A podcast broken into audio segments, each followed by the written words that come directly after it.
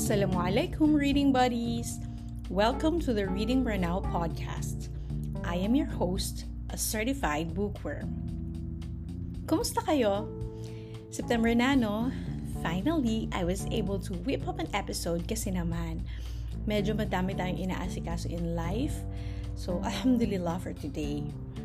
Before we start, nakapag-follow na ba kayo sa podcast natin? If not yet, please click the follow button on Spotify and on Apple Apple Podcast. Yes, for our iPhone users, you can also listen to us on your Apple Podcast app. And if it's not too much to ask, pa 5 star na rin. And uh, please share this podcast to your friends and family.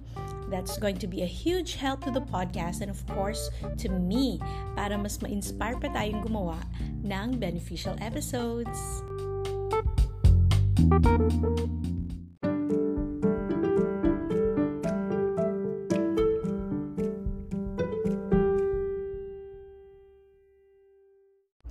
Okay, so our topic for today, as requested by Sister Emma, a fellow Mranao reader and also a mom to adorable triplets, mashallah, is how to encourage our children to read.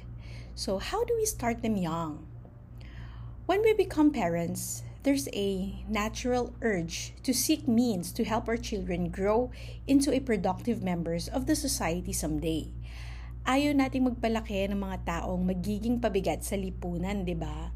So of course, our all parents want their children to succeed in life, and one way of helping them is to raise them as readers. Readers who will become leaders, o di ba? So maybe there's a good reason why those uh, two words rhyme, no? So, sabi nga ni Auntie Oprah, it's the best foundation that we can give to our kids. So, pakinggan nga natin siya. You are a great articulate and speak and command the English language in ways that other people cannot. And people think you're a lot smarter than you are, lots of times, because you're a great reader. I would say it's the absolute greatest foundation you Well, can give your kids. that. Have That's you ever met a person for. who was a great reader when they were young who was not successful? You never, never. It is the absolute best foundation ever in life.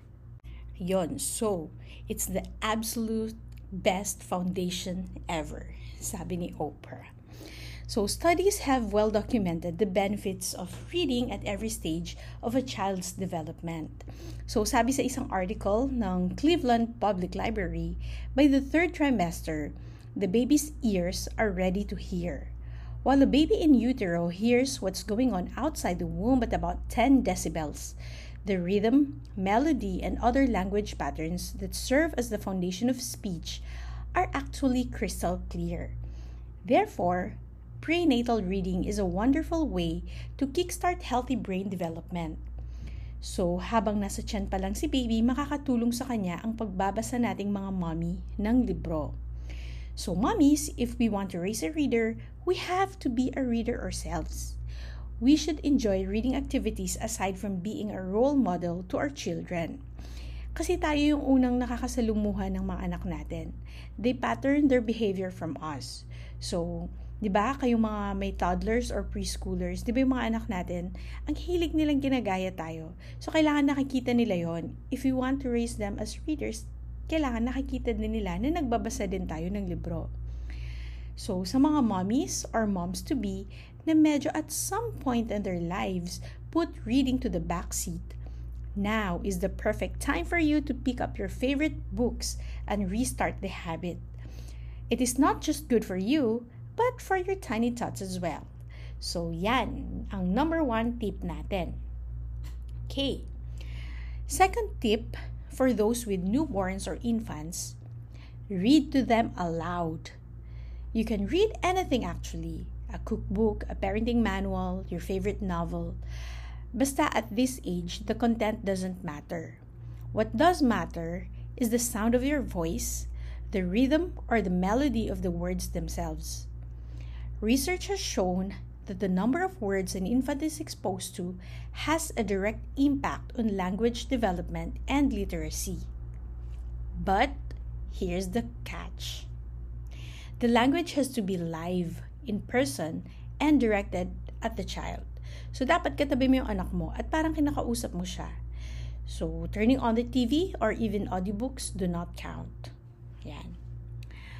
Third tip is use your senses when you read to your child.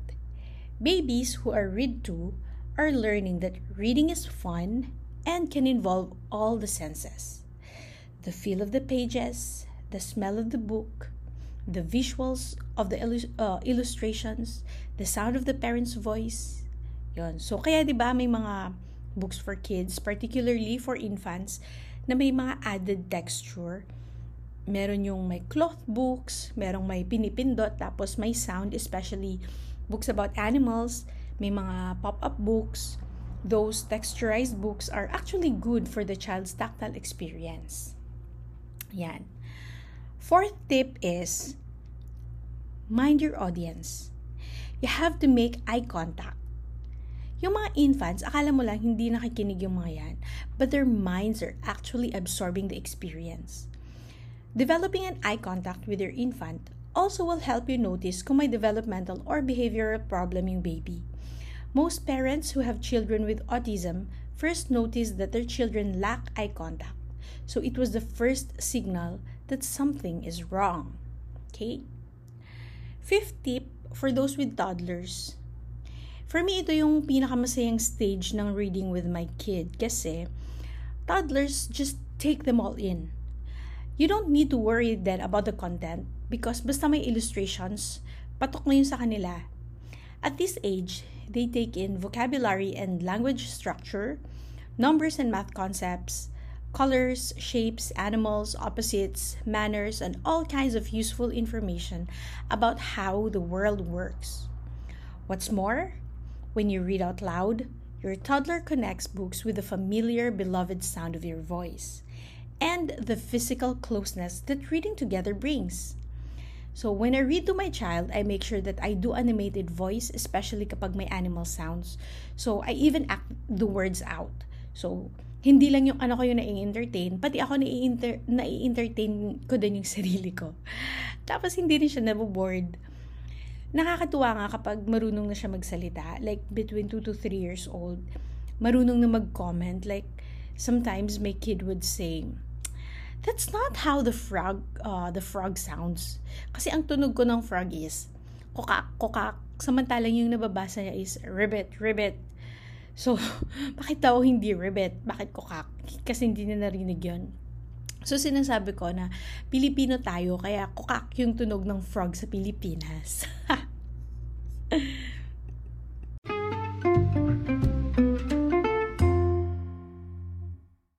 so, for preschoolers and grade schoolers, ibang level naman to. So, this is when we are more concerned of the content of the books that they read na. So for my kid, we still have the typical fairy tales and Disney stories, but I also buy more textbook type of books for kids. So at home, we have the Usborn Children's Encyclopedia, we have the DK series. Uh, meron kaming yung about the solar system, the space, and the human body. Um, uh, I also got the National Geographic's Kids First Book of Wise. So, ang dami nilang natututunan dito.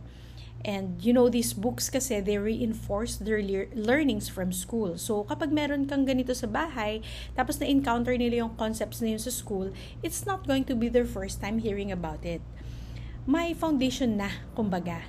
Tapos meron din kaming Dr. Seuss books, um, and of course, Islamic books for kids. Meron kaming stories about the Prophet, Quran stories for kids, and um, we also have the Rodal Kids. So these are series of books about good conduct and proper etiquette. Like uh, meron yung I am kind, I am thankful, I am brave. So I got this from Jarir Bookstore here in Saudi and also from Amazon. So recently may mga Tagalog books din akong pinadala from Pinas.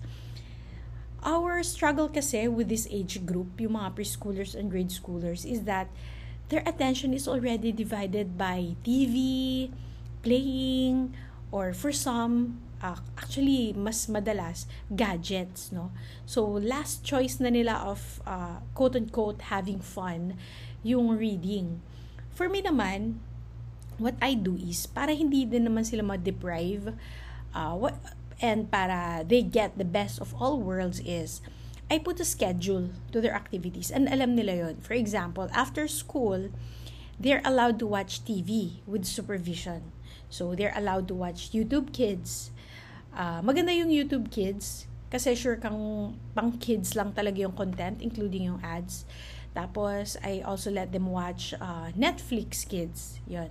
So, pero actually, kapag nakikita ko, I limit them to watching may uh, shows na gusto ko lang na mapanood nila like Omar and Hannah, yung Peekaboo Kids, yung may Dr. Binox, yon Sobrang maganda yon yung Dr. Binox. I highly recommend that.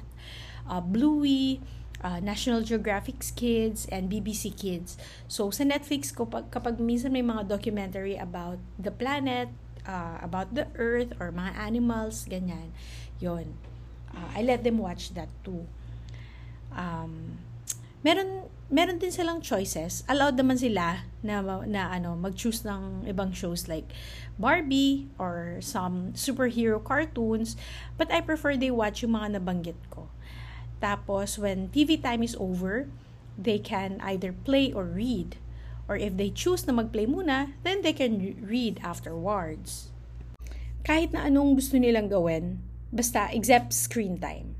So, dito sa bahay, ang screen option lang nila is TV. Wala silang sariling phone. So, sa bahay yun na. Outside our house, hindi ko na alam. Because I know that at school, they have classmates who possess their own phones or iPads. So, one time, my kid told me that she discovered uh, how to play Roblox. And I was like, what? Anong Roblox? You're not allowed to play that. Sabi niya, oh yeah, but uh, binanggit niya yung name ng classmate niya. She's playing it and I tried it and it's fun. And sabi ko, okay, but uh, don't do it during ano class time. Sabi niya, yeah, I know. Alam, basta kinakausap mo lang naman yung anak mo and uh, sinasabi mo sa kanya kung ano yung mga uh, yung limitations niya. Okay? Kasi may konsensya din yan sila. Nagigilty din sila kapag alam nilang uh, ayaw mo yung ginagawa nila. So, yun, outside our house, wala na tayong control. What's important is that inside our own home, we can control what our child consumes. So, yung books, they can choose whatever they like. Um, I actually just keep the books lying uh, all around the house. I don't want them, them naman na a box yung certain activities nila. And reminder, we also need to respect our child's preferences. So at this age, they actually surprise us with their independent tastes and opinions, and we should encourage them to express what they like about uh, their books. So, halimbawa kapag nakita kong nagbabasa yung anak ko, tinatanong ko siya kung ano yung binabasa niya, what is it all about. Casual lang. Hindi naman yung parang kailangan after niya magbasa, magre-report siya sa'yo. Hindi naman ganun. So, uh, for example, tatanungin ko, oh, what are you reading about? Uh, what is, who is the character? Do you like her or do you like him, the character? Ano yung attitude niya, ganyan? Is he good? Is he bad? Ganyan. So, nagkakaroon ng interaction kahit pa paano. Just casual, like, habang nagwawalis ka or, oo, para hindi naman masyadong kabahan yung bata. Parang mag-usap lang kayo. Yon. So, after dinner, we do assignments. So, if you ask me if we still do bedtime reading, to be honest, not all moms can do this, ha. I still try, but not on a regular basis. But if you can, please do so. My child kasi, as I have mentioned, is a grade schooler. Malaki na siya. So, first page pa lang, madami na siyang tanong. Ang daming why. So, why did it happen? Why is that? Minsan pati yung title, why is the, why did the author think of writing that as the title? Parang, hindi ko alam, nakakapagod. Anyway, so para magdi-discuss lang kami if magbe-bedtime reading, magdi-discuss lang kami. So mas lalong hindi siya makakatulog. So for infants and toddlers naman, ibang usapan naman 'yon. Bedtime reading is a must. And yes, when my kids were infants and toddlers, I make sure na uh, binabasahan ko sila before sila matulog kasi na-enjoy din nila yon. Ngayon, parang hindi na masyado. Make sure that the atmosphere is soothing and not rushed for those with infants and toddlers and choose some of the many books that end end with a peaceful going to uh, going to bed scene okay so parang uh, kapag may rhythm din yung boses mo para silang ano Parang lullaby. So, yun, nakakatulog sila. Okay, sixth tip. Make the books accessible to your kids. So, don't put them in a bookshelf na hindi nila abot. In my house, I strategically put the children's books in the shelf below the TV. So, when we turn off the TV, yun ang una nilang makikita. So, my kid is sometimes reason, reasoning out na maboboard daw siya if we turn off the TV and I say, anong board? Go get your books. Just kidding. Walang board-board dito. I don't know if nakwento ko to sa inyo or in my Instagram stories, but I actually started the habit of reading out of boredom. So when we were little, wala kaming TV sa bahay. Ayun ang parents ko na bilhan kami for the reason na ayaw nila kaming ma-expose to whatever shows there are. So on weekends, kapag naubos na lahat ng mga household chores at naiiwan ako na magbantay ng mga kapatid ko, I check out my father's bookshelf. So, of course, na ano ko, na entertain ako in that way kahit na yung ibang ano pang masyado nang matured yung mga concepts like textbook type. Uh, eventually may mga nakita rin kasi akong Islam, Islamic books for kids dun sa bookshelf niya. So yun yung mga una kong nabasa. Yun. And of course I mentioned previously uh, that my mom was a librarian. So I have an access to multiple reading materials that the MSU Main Library has to offer. So super grateful to MSU Main Library. Yeah. And finally, my last tip is choose diverse books. Alam nyo, mga bata, they have very short attention span. So para hindi lang sila mag hindi sila magsawa, we try to diversify our books. So all children also need to see for themselves reflected in the picture books around them. For example, if you belong to an ethnic minority or you want to introduce your culture and traditions to your children, you may try to find children's books about it. So that's why I'm grateful that there are plenty of Islamic children's books these days. All children need to encounter books that present the variety of cultural traditions and family structures that coexist in the community. So, in this way, uh, this reduces confusion on their part and it allows them to have a sense of inclusivity. This also brings awareness to them that they belong to a certain community. Okay? So, on that note, shout out kay Attorney Hannah Usman, the newest author of Sari Sari storybooks featuring a Maranao tale called Jalal and the Lake. Ayan, uh, manual clap na lang kasi wala tayong sound effects na nagka-clap. Okay, whoo, ganyan. Uh, so, ang Sari Sari Storybooks is a publishing company that publishes Filipino tales of kindness, courage, and magic. And they promote bilingual books in Ivatan, Cebuano, Chavacano, Waray, and the latest edition is Maranao. Nakaka-excite, no? So, according dun sa Instagram page nila, Check them out and follow them at Sari Sari Storybooks. It will be available in the Philippines on October 1 and in the US on November 10. So you can check out their Instagram page for the details of the book launch. Um, nakaka-excite lang to think na meron ng storybooks ang ating mga anak in the Mrenao language that they can enjoy. Alhamdulillah. So, maybe slowly mawawala na yung days when we try to fit ourselves in Western literature. Ngayon, meron na tayong sariling atin. And sana, dumami pa yung katulad nila who promote self-awareness and belongingness through literature.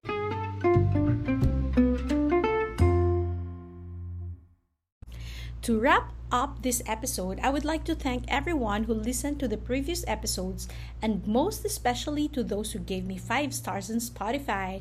Thank you so much. You can also listen to us and leave a review on Apple Podcast. It's going to be a huge help, you guys.